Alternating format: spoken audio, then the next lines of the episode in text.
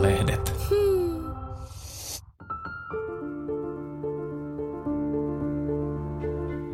Tämä on Eevan kirjaklubi podcast ja minä olen Eevan päätoimittaja Mari Paalosalo Jussimäki. Tervetuloa mukaan. Podcast on nauhoitettu livenä ja yleisö on voinut esittää kysymyksiä chatissa. Älä siis ihmettele, kun puhun välillä yleisökysymyksistä. Eevan kirjaklubin tämänkertainen vieras on tuttu kaikille suomalaisille. Hän tulee koteihimme monta kertaa viikossa Ylen TV-uutisissa.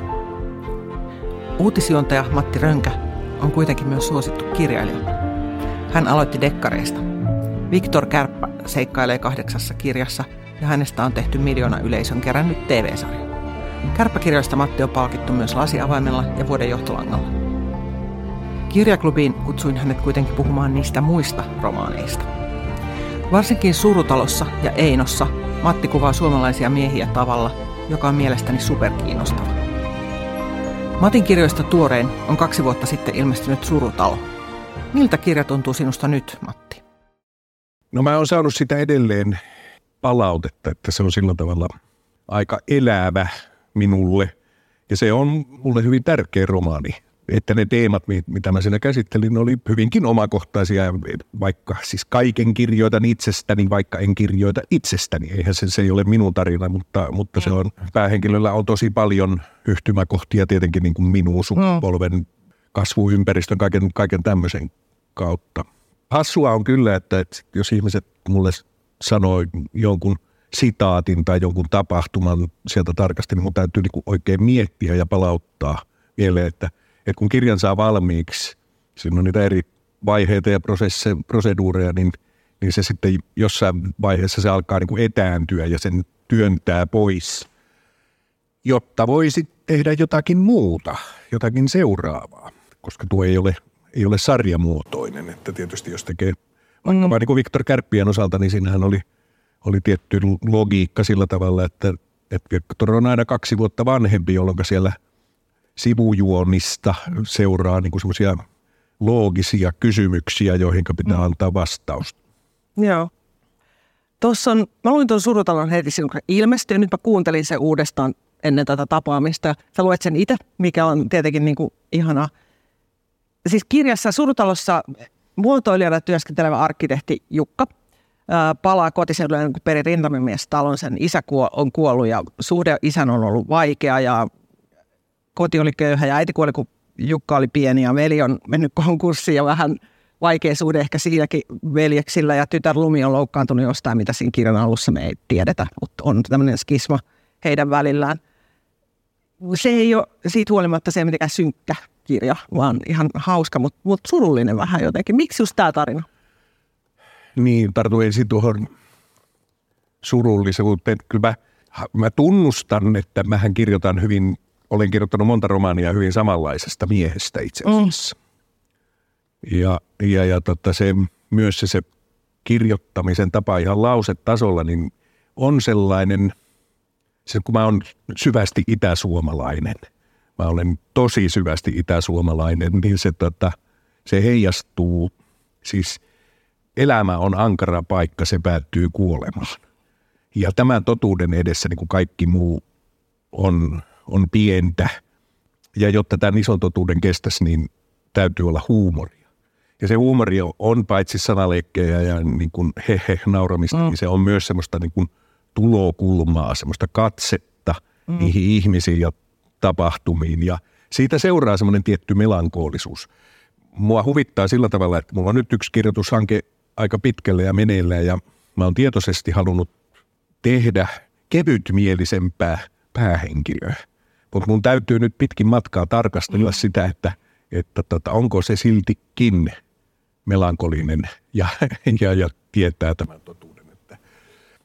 Tuossa lähti semmoisista teemoista, en nyt muista mikä se kysymys mm. oli, mutta tota, Miksi juuri tämä tarina?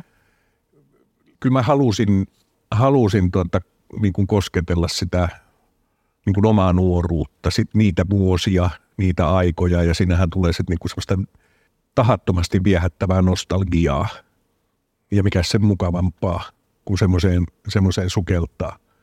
Ei tarvitse kaikkea selvittää, tehdä tutkimustyötä. Tosin täytyy kyllä, että milloinka 80 lätkä no. tuli, tai milloin pakettiautoihin tuli se semmoinen keltainen 80 lätkä, joka oli välillä 90 lätkä. Kaikki tämmöisiä asioita tietysti joutuu sel- selvittämään, vaikka niin kuin paljon muistaisikin. Mm. Mua askarrutti tämmöiset niin kuin sukupolvelle tois, sukupolvelta toiselle siirtyvät traumat. Mitä vanhemmaksi tulee, niin sitä enemmän hän on ehtinyt nähdä iloja ja vastoinkäymisiä ja nähdä eri su, niin kuin, sukupolvia peräkkäin. Mulla on yksi veli samalla tavalla kuin tällä päähenkilöllä ja halusin myös tämmöistä niin kuin veljeyttä, lapsen, lapsuuden muistojen erilaisuutta. Kaikki, joilla on sisaruksia, niin nehän kiistelee siitä, että oliko se Aino Tädin Renaud Dauffinen, oliko se sininen vai vaalean sininen vai valkoinen, koska musta kuvat ovat aina mustavalkoisia kaikkia. Ja molemmat on ihan varmoja.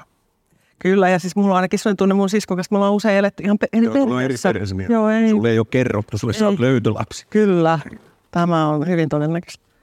Siinä on kiva se niiden veljesten suhde, kun sit ne löytää toisensa. Kuitenkin siinä on valtavasti rakkautta niiden välillä. Joo, kyllähän siis tota, sukulaisuudessa on se semmoinen viehättävyys, että, että tota, se voi olla pitkään erillään ja, ja, ja tota, sitten ne jutut jatkuu ihan, mm. ihan samoista, samoista kohdista, mihinkä ne on jääneet. Mulla on yksi veli ja, ja tota, vanhemmiten meistä on tullut, kun ikään kuin alamme olla, olla tota, sukumme vanhimpia, niin, mm. niin, niin siinä, siinä sitten tota, muistellaan yhdessä. Asuuko hän siellä kotipaikkakunnalla? Hän asuu Joensuussa, Ei mutta tuolla Itä-Suomessa kuitenkin. Sekä Surutalossa että sitten tässä et Einossa, joka ilmestyi pari vuotta aikaisemmin, jossa on tota, hyvin koskettava tarina myös kaikessa melankolisuudessa. Ä, Alzheimerin sairastava, eikö se niin ollut nyt? No, muistisairaus kuitenkin jo. Muistisairaus, ensimmäiset oireet. Ä, Eino, joka, jonka, jolla on sota trauma-asioita olemassa. Ja sitten siinä on tämä pojan, tai pojan pojan suhde, mm. Eino on siinä keskiössä. Sun isä kuoli, kun sä olit 13. Onko näillä joku Kyllä. yhteys, että sä kirjoitat paljon tästä? Näissä kahdessa romaanissa on tämä, tämä sotateema. Ja, ja kun mä olin lapsi, niin kaikki enot oli sodan käyneitä miehiä ja haavot, pari kolme heistä oli haavoittunut, yksi kaatunut. Mun isä oli just ehtinyt sotaan 18-vuotiaana.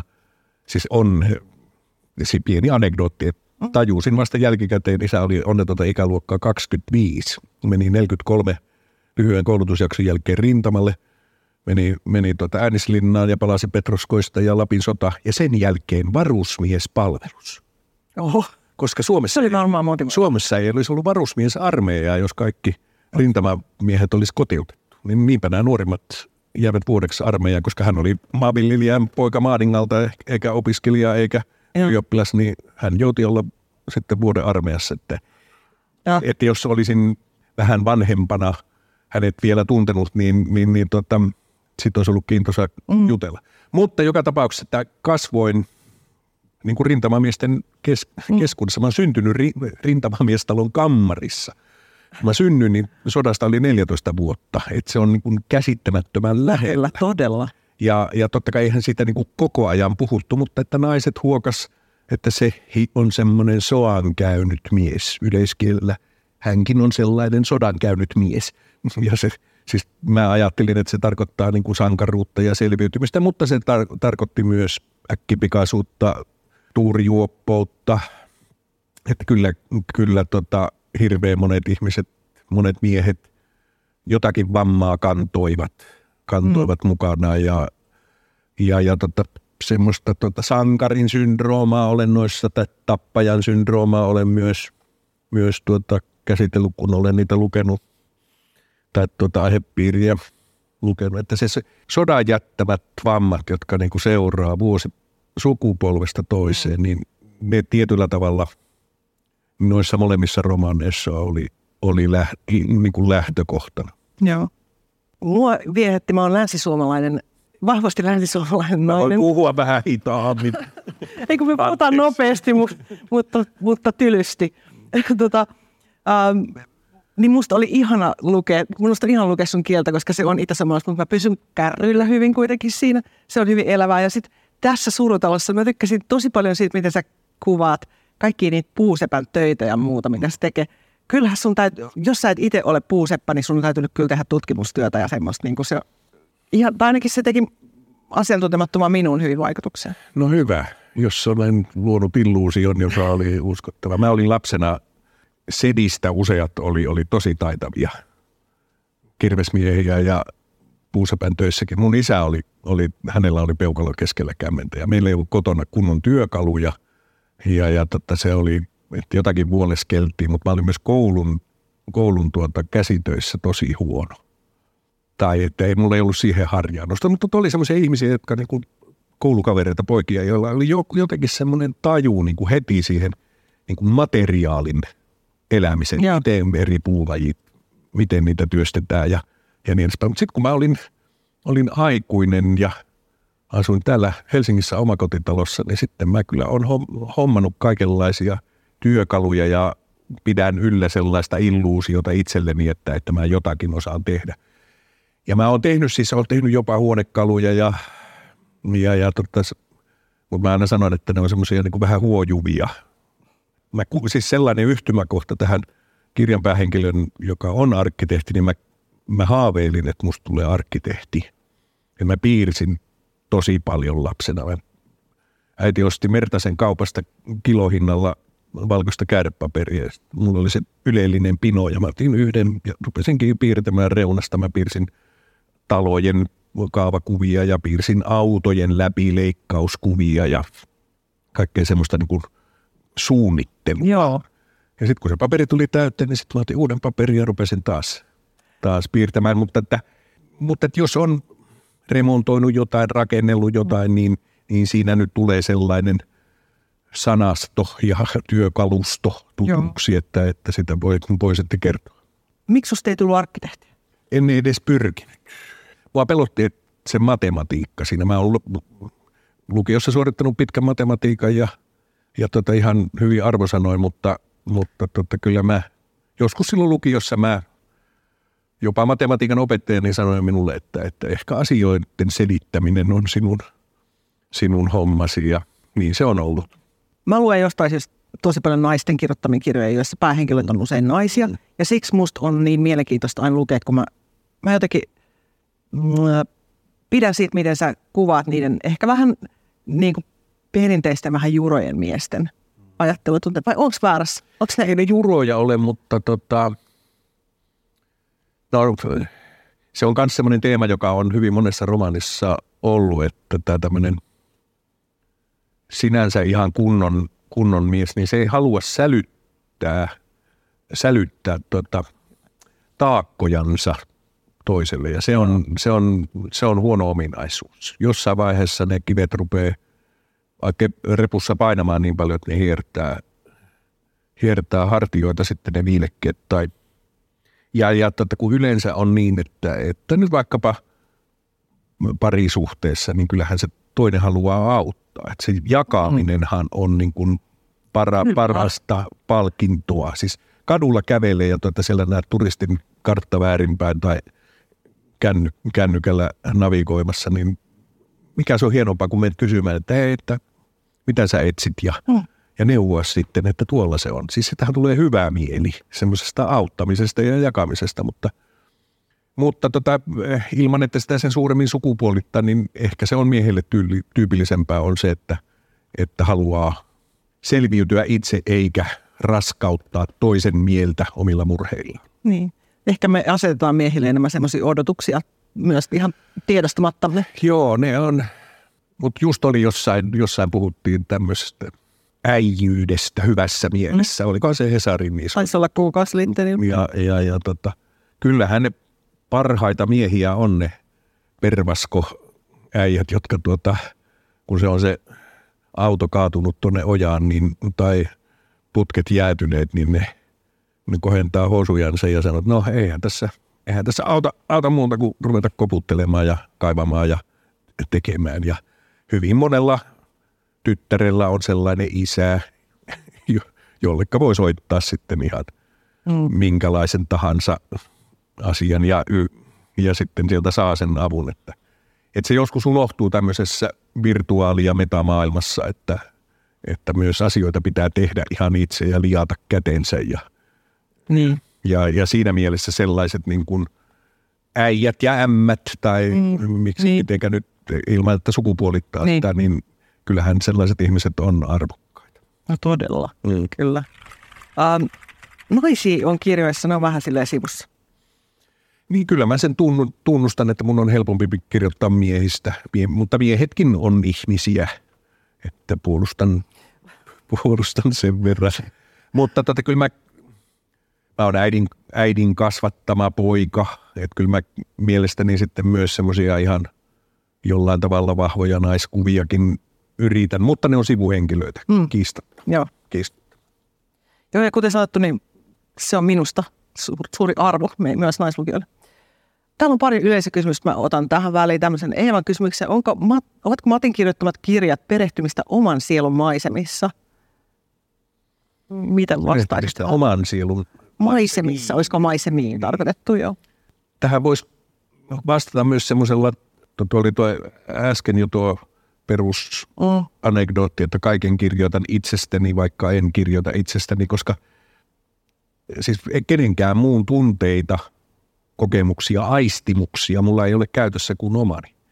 Ja se on itse asiassa semmoinen tota, aika iso naivi oivallus taiteen tekemisessä. Mä käytän hyvin varovasti sanaa taide, mutta, mutta tota, kirjallisuudessa, musiikissa, maalaamisessa, kaikessa semmoisessa, niin että sä luotat siihen, että sun aistimuksesi on muiden ymmärrettävissä – ja sun tulkintasi on muiden ymmärrettävissä.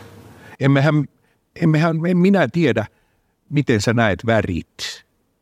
En mä tiedä, miten sun ajatuksesi toimii. Ei mulla ole siitä kokemusta ja se on hyvin hankala myös niin kuin mitata tai tieteenkään selvittää. Mutta että semmoinen, niin kuin, että jos joku asia on mulle väkevä tai kiihottava tai, tai elähdyttävä tai hauska – niin, pitää, niin sitten pitää vaan luottaa siihen, että se on toiselle ihmiselle myös.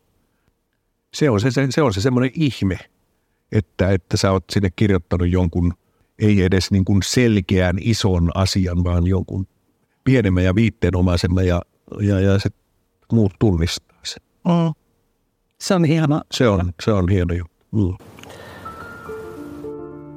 Matti kirjoittaa yhden romaanin kahdessa vuodessa, tasaisen varmasti – hänen mielestään se on hidas tahti ja johtuu tietysti päivätyöstä, tai siis iltatyöstä. Matti työskentelee uutisjuontajana, ja vaikka hän tekee lyhennettyä työaikaa, kirjoittamiselle jää vain pieni osa viikosta. Minusta tuntuu, että hän vähän selittelee sitä, turhaan tietysti. Ehkä maalaispojan on vaikea tunnustaa, että työtä on muukin kuin se, mikä näkyy ulospäin. No ennen kaikkea se on ollut minun mielestäni niin kuin hidasta julkaisutahtia, että mä oon kirjoittanut kaikkia kirjoja kaksi vuotta. Mä luulen, että musta ei olisi myöskään tullut yhtään sen nopeampi, vaikka mä en olisi päivätyössä. Että se mun rytmiikkani on, että suuri osa siitä työstä on kuitenkin semmoista, että alitajunta työskentelee. Toki mä oon nyt muutaman vuoden tehnyt 80 prosenttista siis lyhennettyä työaikaa ja myös saan vain 80 prosenttista palkkaa. Mä puuhastelen koko ajan vaikka ei olisi mitään inspiraatiota, niin, niin koneelle. Sitten mä käsittelen sitä, mitä mä oon kirjoittanut. Mutta se on, en, en, en halua kavaltaa ketään kollegaa, mutta että on hyvin vaikea niin kuin ymmärtää ulkopuolisen niin kuin kirjailijan työtä. Ja moni, moni kirjailija sanoi, että, että joo, että mä menen työhuoneelle ja kirjoitan kuusi tuntia, pidän lounaa välissä ja, ja, ja tota, 5-6 liuskaa päivässä. No jos kirjoittaisi 5-6 liuskaa päivässä vaikka 150 päivää, niin se tekisi neljän romaanin verran. Se tekisi 500-1000 liuskaa. No pitää nyt sitten laskea 5 kertaa 150 on 750. Hmm. Mutta että, että sillä vauhdilla syntyisi niin kuin kaksi romaania tai kolme romaania vuodessa. Toki on niin kuin erilaista työskentelytapaa, on, on suunnitelmallista ja on sitten runsasta, josta lähdetään purkamaan, mutta, mm. mutta on hirveän vaikea saa, niin kuin kertoa, että suuri osa sitä työskentelystä on niin kuin semmoista tyhjämielistä tuijottelua tai, tai todellakin, niin kuin, että teet jotain fyysistä, hiihdät, pil, pilkot puita ja samalla niin kuin alitajunta työskentelee. Et, että sitä on niin kuin tosi vaikea mitottaa tämmöiseksi mm. niin kuin oikeiksi työtuntimääriksi. Mulle se on ollut etuoikeus, sai mennä korona-aikanakin työpaikalle, että on, on niin kuin työyhteisö, jossa ihmiset vaihtuu, eri-ikäisiä ihmisiä. Sehän on hirveän, hirveän tuota, elähdyttävää. Ja, ja, ja tuota, jonkinlaista, ei, ei kirjoittaminen ole mulle mitään terapiaa, mutta ne on kuitenkin niin kuin, suhtaudun hyvin vakavasti siihen uutiskirjoittamiseen ja niihin teksteihin, koitan ajatella niitä. Ja sitten on on niin kuin toisenlaisia tekstimuotoja ja koitan olla hyvin se, semmoinen niin käsityöläis ylpeä. Joo. Tässä on yleisökysymys, jonka on saanut etukäteen, kiitos siitä. Arja haluaisi tietää, että milloin sun eläkepäivät yleistä alkaa ja jääkö sun sitten aikaa kirjoittamiselle? No varmaan jää enemmän aikaa kirjoittamiselle. Mä alan olla siinä iässä, mutta sitä ei ole lyöty lukkoon vielä. Mutta, mutta tota mahdollisesti ensi vuonna mä jään jossain vaiheessa. Tähän tuli nyt jo hiljainen hetki. Tähän tuli, joo. Tota, joo mutta tota, niin. kyllä, että olen tehnyt journalismia aika pitkään ja ammatti on ihan toinen kuin mihin olen tullut aikanaan. Hyvässä ja pahassa. Mutta miten sinusta tuli kirjailija? Miten se niin 40 kriisissä. Niin. Siis mä olin tehnyt ahkerasti tota, journalistin töitä ja – olen onnekkaita ikäluokkia, töitä oli tarjolla, media kasvoi.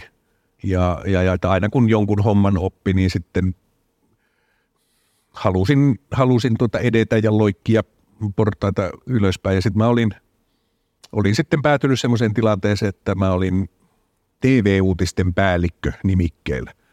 Uutisten vastaavan päätoimittaja niin kuin kakkosmiehenä. Meitä oli kaksi kaveria ja, ja, ja tota, muutama kymmenen miljoonaa oli budjettia ja lähes sata alaista ja kyllä mä niin kuin jotenkin ihan varmaan pärjäsin, pärjäsin niissä, niissä hommissa ja sai niin kuin johtaa kapellimestarina sitä, sitä tota hienoa orkesteria, kun tehdään porukassa uutisia. Mutta tota, jotenkin mä ajattelin, että ei tämä mua ehkä niin kuin ihmisenä jalosta ja varsinkin, että jos että edestä tulee olemaan väistämättä niin kuin saneerauksia ja – uudelleenjärjestelyjä ja, ja niin mä sitten tota, pidin semmoista kouluttautumislomaa, kävin Amerikassa, kävin Yhdysvalloissa dokumenttielokuva opinnoissa ja sitten mulla oli semmoinen idea jopa dokumenttielokuvasta, mutta tajusin, että ei, se, ei sitä synny ja oli kuitenkin kouluttautumisloman aikana luvannut niin kuin pitkää juttua valmistella ja sitten ajattelin, että no – kyllä mä osaan kirjoittaa niin kuin lausetta ja jopa kappaleen verran ja, ja tota, pohdin sitten, että, että no joo, että jos kokeilisi sitten romaania. Ja olin sitä niin kuin koiraa kävellyt tässä aina sitä semmoista alkua miettinyt ja vali, en ole mikään Hornallinna harrastaja, että en ole niin dekkariharrastaja, mutta valitsin dekkarin muodon niin kuin semmoiseksi työkaluksi. Ja. Että, että koska ei ollut käsitystä siitä, että mi, mitä niin kuin romaanissa, kuinka paljon siihen tarvitaan ja, ja, niin. ja niin edespäin. Ex-vaimoni, lasteni rakas äiti Suvi Aula on kirjallisuustohtori ja hän sitten luki sen mun ensimmäisen käsikirjoituksen ja antoi kannustuksen, että no kyllä tämän ehkä joku kustantaa. ja, ja tota, no sitten tarjosin, BSOY ei ole vastannut vielä tähän päivään mennessä, että niillä on tarjokkaita vissiin aika paljon. Mutta että sain sitten kiemuroiden jälkeen läpi ensimmäisen kirjan ja olin sitten tyytyväinen. Halusin niin kuin jotakin siinä niin kuin, niin kuin semmoisia optioita tai mahdollisuuksia niin kuin oman pätemisen tarpeen ynnä muun. Että kyllä siis tunnustan sen, että, että, että vaikkapa pyrin pomoksi ja, ja sitten mä asteittain silloin riisuin niitä pomohommia vähemmäksi ja vähemmäksi ja tota, tulin tarpeeksi harmaaksi vanhaksi, että saatoin, saatoin tota mennä niin sanotusti ruutuun takaisin, kun vanhemmat ankkurit alkoi olla, olla meillä niin kuin lähestyä elä, eläkeikää ja mm. tämmöisestä kombinaatiosta siinä oli kysymys, mutta en, en silloin välttämättä ajatellut, että kirjoitan useampia romaneja, että, mm. että on se ensimmäinen kirja, se Kesine, kädessä. Niin Muistatko sä, miltä se tuntui? Muistan, muistan kyllä. No. Joka kerta on käynyt melkein, on tainnut kaikkien noiden romaanien osalta olla samalla tavalla, että se on se transporter, postin transporter on perähtänyt pihaan ja mä oon kuullut sen ja, ja sieltä on pitänyt kuitata sitten ja tulee pahvilaatikko. Ja kyllähän se, että olen Kuusjärven sivukirjaston kirjaston tuota, lainaaja numero 969, niin kyllä kirja esineenä on se hieno asia. Sä et tiennyt, että sä kirjoitatko lisää, mutta, mutta sitten Viktor Kärppi nyt tuli kuitenkin No niitä tuli joo, siitä tuli semmoinen oivallus tosiaankin. Siis tuommoisen hahmonhan voisi kirjoittaa niin, että se ei vanhene, että maailma muuttuu ympärillä, mutta se on aina vaan se sama Mm. tyyppi. Mutta tota, Viktorin osalta ensimmäisessä kirjassa hän on siis vai alle kolmekymppinen kiihkeä nuori mies, joka kaipaa naista. Ja, ja, ja totta, hän on tullut paluumuuttajana Suomeen. Hän, hän y- yrittää elää, elää tota, aika laillisesti, mutta aina tulee menneisyydestä ihmisiä, ja, joita pitää auttaa, tai semmoisia vaatimuksia ja velvollisuuksia. Ja, ja kun oli sen yhden kirjoittanut ja rakentanut tietyllä tavalla semmoisia niin kuin kaaria, jotka jäivät kesken, niin kyllä sitten mä mietin, että no kokeillaan että jo, että minkälainen Viktorin elämä on kahden vuoden kuluttua. Ja edelleen sitä aina kahden vuoden kuluttua. Ja no siellä välissä pidin kyllä taukoakin, kirjoitin muuta, mutta että, että nythän Viktor on, viimeisessä Viktor Kärppä-romaanissa hän oli, oli tota 50, 50-vuotisjuhlia pidettiin ja, ja hänellä on lukulasit ja hänellä on perhe ja, Mm. ja silti sokeri sulaa suussa. Sä eh, kiinnyit häneen. Kyllä mä tykkään, tykkään Viktorista tosi paljon. Tässä kysytään semmoista asiaa. Sen kysytään, että millainen suhde Matilla on naapurimaamme Venäjään? Viktor Kärppä kirjassa venäläistä käsiteltiin lähes käsin kosketeltavissa 78-luvun tyyliin. mullahan olisi nyt niin kuin mahtavia aineksia kirjoittaa Viktorista ja Venäjästä ja Ukrainasta. Mm. Siis Viktorin kavereita on varmaankin Wagner-armeijan johdossa. Viktorin ä, kavereita on, on upseereina siellä Venäjän armeijassa. Viktorilla on ristiriitainen käsitys, että- hänellä on niin kuin vanhaa ylpeyttä. Hän on saanut erityiskoulutuksen sellaisessa armeijassa, joka ehkä jollain tavalla vielä toimi. Mm. Niin hän on, hän on niin kuin pettynyt siihen, mitä on tapahtunut. Ja samalla hän on, hän on päässyt niin kuin entisestä Neuvostoliitosta ja nyky-Venäjästä ikään kuin muuttamaan Suomeen. Hän on, hän on kasvanut kuitenkin paljon näihin arvoihin. Hänellä on, kavere, hänellä on ukrainalaisia kavereita. Et, et siinä olisi niin kuin todella paljon aineksia. Sieltä, sieltä voisi tulla ihmisiä, jotka, jotka tota, haluaisi, että Viktor piilottaa heidän omaisuuttaan tai on bulvaanina jossain kaupoissa. Olisi kaikkea tämmöistä niin kuin ajankohtaista materiaalia, mutta samanaikaisesti kun käytännössä mä en voi matkustaa sinne niin kuin näkemään, että minkälaista, minkälaista nyt elämä Venäjällä oikein on. Ja sitten niin kuin kaikki maku on mennyt siitä, se on, että se on niin kuin vastenmielistä. Et, että olisi niin kuin herkullisia aineksia, mutta, mutta että en voi kirjoittaa. Ja siis tämä kuvastaa varmaan niin kuin omaa suhtautumista, että, kyllähän me, me monet elimme niin kuin toiveikkaina, että, että Venäjästä tulee jollain tavalla tuommoinen markkinaliberaali maa, jonneka voi matkustaa ilman, että, että täytyy tehdä asentoa raja-asemalla ja mä missä sinun kynää on ja pitää opiskella, että tällä kertaa auton, auton moottoritilavuus merkitään kuutiosentteinä ja seuraavalla kerralla se merkitään litroina. Siis semmoinen se mielipuolinen pompotus. Mutta että taas, että jos meni junalla Pietariin, kävi konsertissa ja gruusialaisessa, georgialaisessa ravintolassa syömässä ja palasi takaisin, niin sehän, niin olihan se niin kuin romanttisen hienoa. Ja on tavattoman surullista. Että kyllä, että siinä on tämä niin kuin hyvin monella suomalaisella, jolla jos on käyneet, käynyt Venäjälle, niin on se tota, niin kuin sympatia ihmisiä kohtaan ja, ja se ihmettely siitä, että avaruuteen ne lentää, mutta huussit voi olla siivottomia. Ja sitten tämä, niin kuin tämä valtiollinen, valtiollinen tyrannia, Mm. että et siinä on näitä näitä ristiriitaisuuksia tosi paljon. Onko niin, että Viktor Kärppä on nyt niin kuin sun näkökulmasta hyllyllä?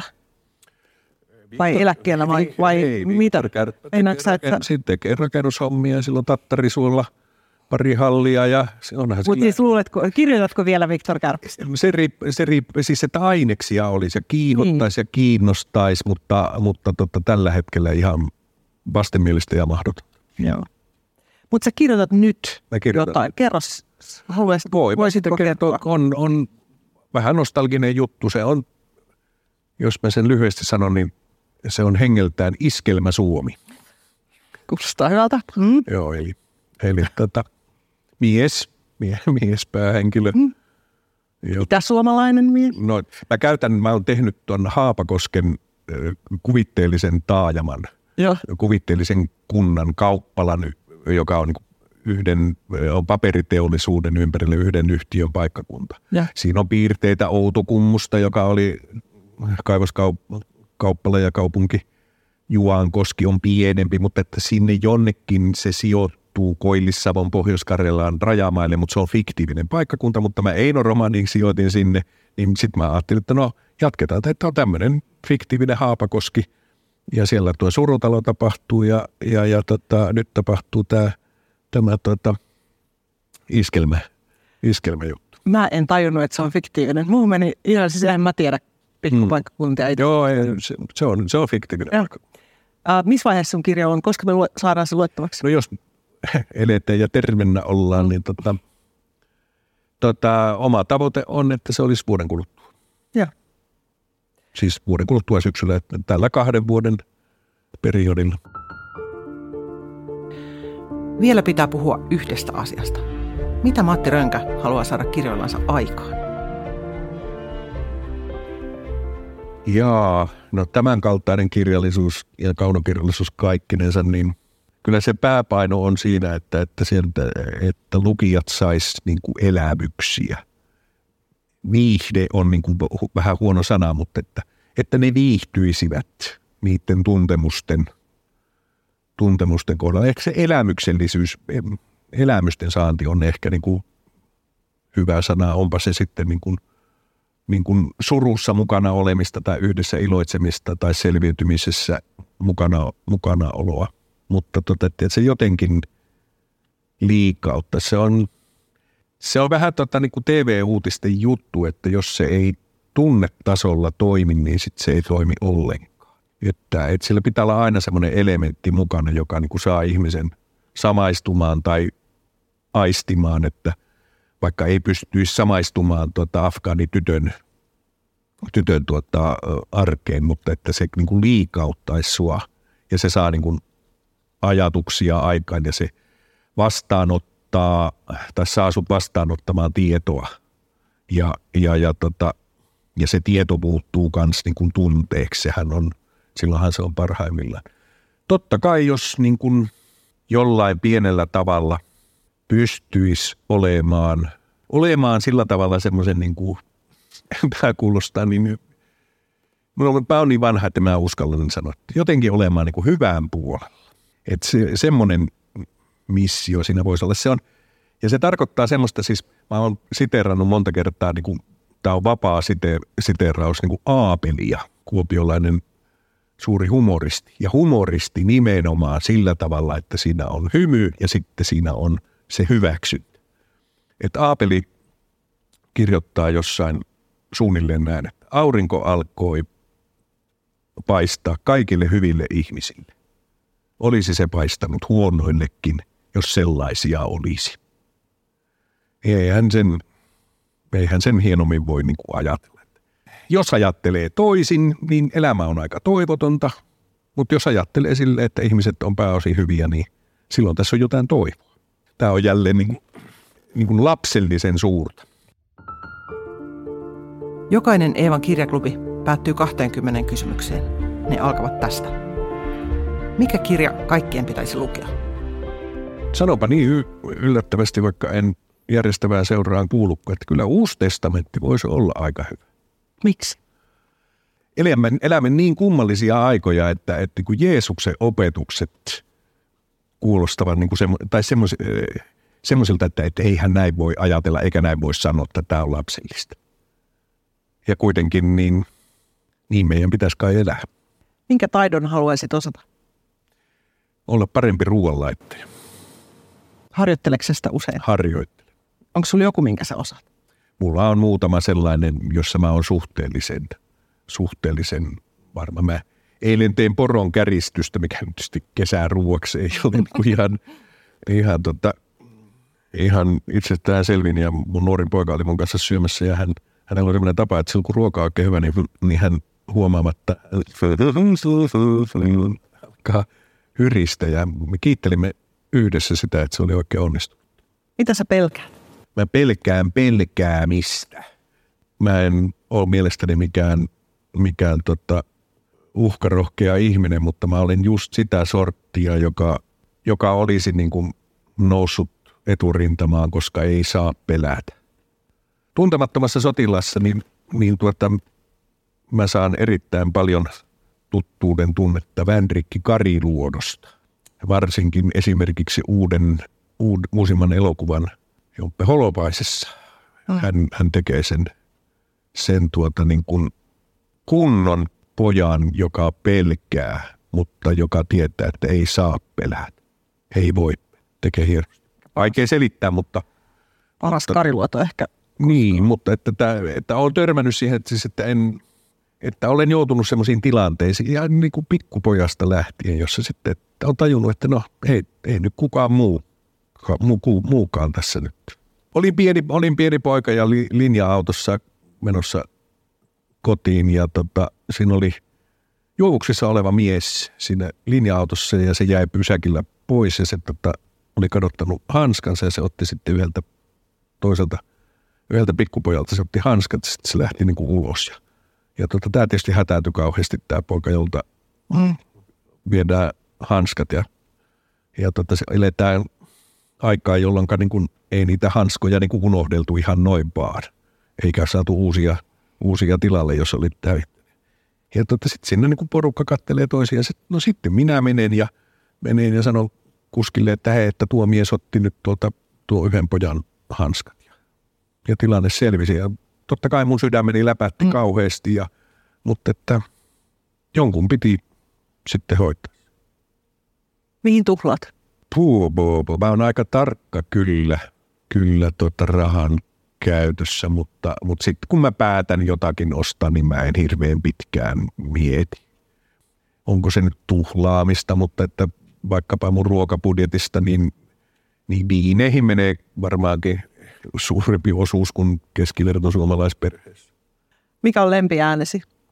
Dimitri Vorostovski, venäläinen edesmennyt baritoni, niin kannattaa YouTubesta vaikka hakea, kun hän Tumma on yö, Tomna ja Notch laulaa ja hän vaan avaa suunsa ja sitten sieltä alkaa tulla semmoista isoa ääntä.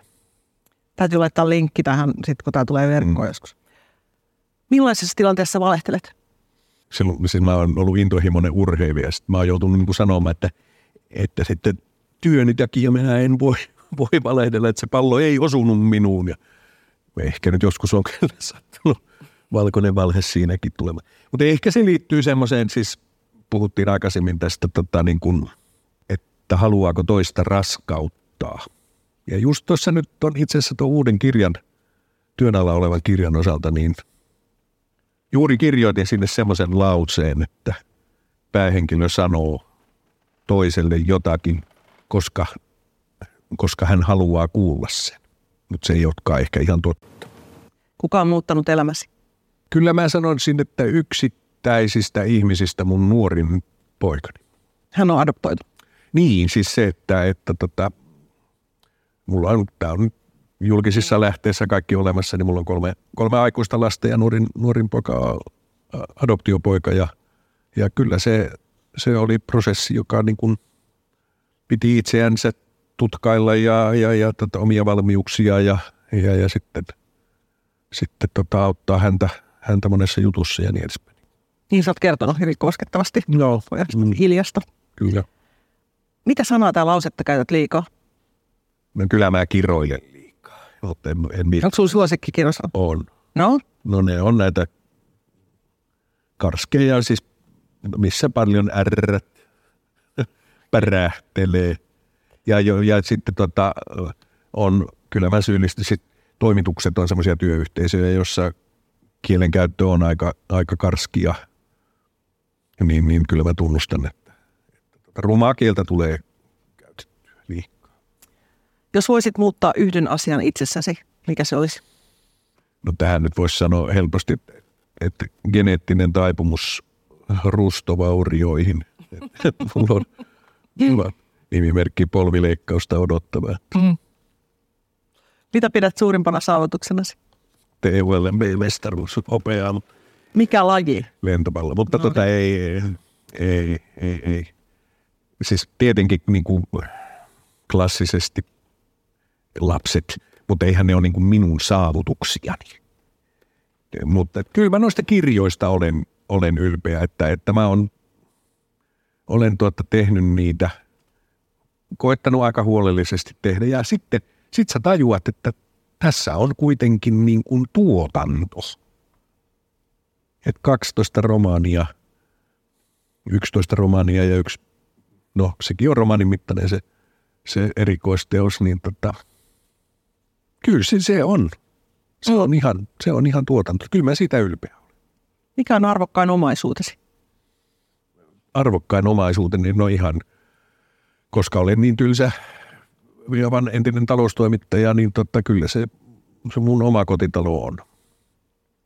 Jos saisit olla joku muu yhden päivän ajan, kenet valitsisit?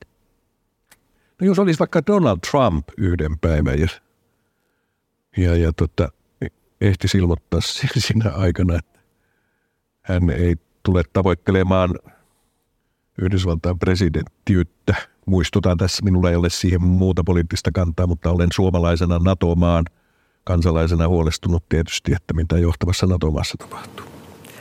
Mitä toivot, että sinusta muistetaan kuolemasi jälkeen? Tästä on se vanha vitsi, että, että oli palopäällikkö maalaiskunnassa kuoli ja sitten muistokirjoituksessa luki, että palopäällikkö Heinosen virkauran aikana paloi Mattilan vanhain koti ja, ja, ja, tota, se ja se navetta ja niin. että ne oli tietenkin niin kuin katastrofeja ne hänen saavutuksensa. Tietysti mun uutisuraan, niin sehän on, niin kuin, siis sehän on niin kuin hirveyksiä, toinen toistaan kamalampia asioita, mitä on saanut olla kertomassa ja välittämässä. Ehkä nyt niin kuin itsekin liikuttuen toivo, että, että siellä tällaisten virallisten saavutusten ohella, ohella sitten joku muistelisi, että, että, tota, että se oli hauska työkaveri, joka piti jotain spirittiä yllä. Silloinkin kun oli, oli Donald Trump ja muita. Niin. Mikä on lempipaikkasi maailmassa? Kyllä mä melkein sanon, että se on Norppatorpan sauna. Missä se sijaitsee? Se on sulkavalla. Se on semmoinen, tota, ei, ole, ei tietä, ei kaivoa, ei sähköjä, ei naapureita. Semmoinen iki, ikivanha hirsi, pienet hirsirakennukset ja siellä on feng shuit kohdalla. Mikä on paras tekemäsi päätös? No kyllä sen tuossa niin kuin loogisesti, kun katsoo taakse päin, niin esimerkiksi se, että tota, päätettiin silloin, silloin että, että ryhdytään siihen adoptioon. Mikä on hyödyllisi rutiinisi?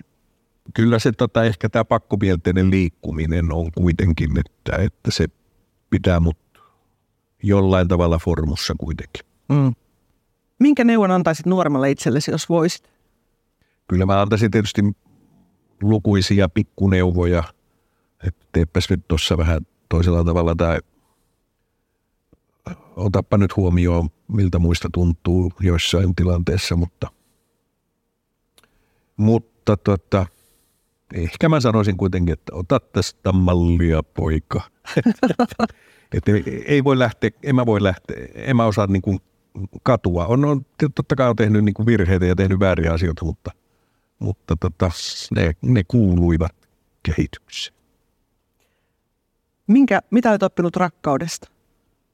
Ehkä se on semmoinen hämmästyttävä asia on kuitenkin, että se niin kuin aina yhtä vaikeaa tai se on aina samanlainen mysteeri tai ja kaikki me sitä haemme. En mä muuta voi kuin ihmetellä sitä, että oli se sen niin kuin naurettava juolen oppinut kaiken rakkaudesta. Mikä suhteen muutit viimeksi mieltäsi? Mä olen julkisesti pehmentänyt suhdettani golfiin. En ole vielä lähelläkään, että alkaisin sitä pelata, pelata mutta mä olen, mulla on ollut vähän semmoinen pilkallinen suhtautuminen siihen, mutta, mutta mä olen tunnustanut, että se saattaa olla suojautumista niin kuin addiktiolta, että se voisi se vois nielaista mut. Viimeinen kysymys. Mikä herättää sinussa toivoa? Kyllä mä koitan pitää itse sitä toivoa yllä uskomalla siihen, että, että tota, me pärjäämme, me pystymme ratkaisemaan isoja ongelmia ja, ja lopulta, lopulta tuota, hyvää voittaa. Jos siihen ei usko, niin aika toivoton tähän tämä sitten on. Kiitos kun kuuntelit. Jos tykkäsit, kerro kaverillekin. Seuraavaksi Eevan kirjaklubin vieraaksi saapuu Elina Hirvonen. Lue lisää osoitteesta lue.eeva.fi kautta kirjaklubi ja seuraa Eevaa Facebookissa ja Instagramissa. Tavataan. A-lehdet. Hei, minä olen Eevan päätoimittaja Mari Paalosolo Jussimäki. Tämän podcastin lisäksi Eeva on paljon muutakin. Eeva-lehden sivuilla kohtaat joka vuosi yli 160 rohkeaa ihmistä. Toivon, että tilaat Eevan ja tulet mukaan. Kurkkaa hyvä tarjous osoitteesta lue.eeva.fi kautta tutustu.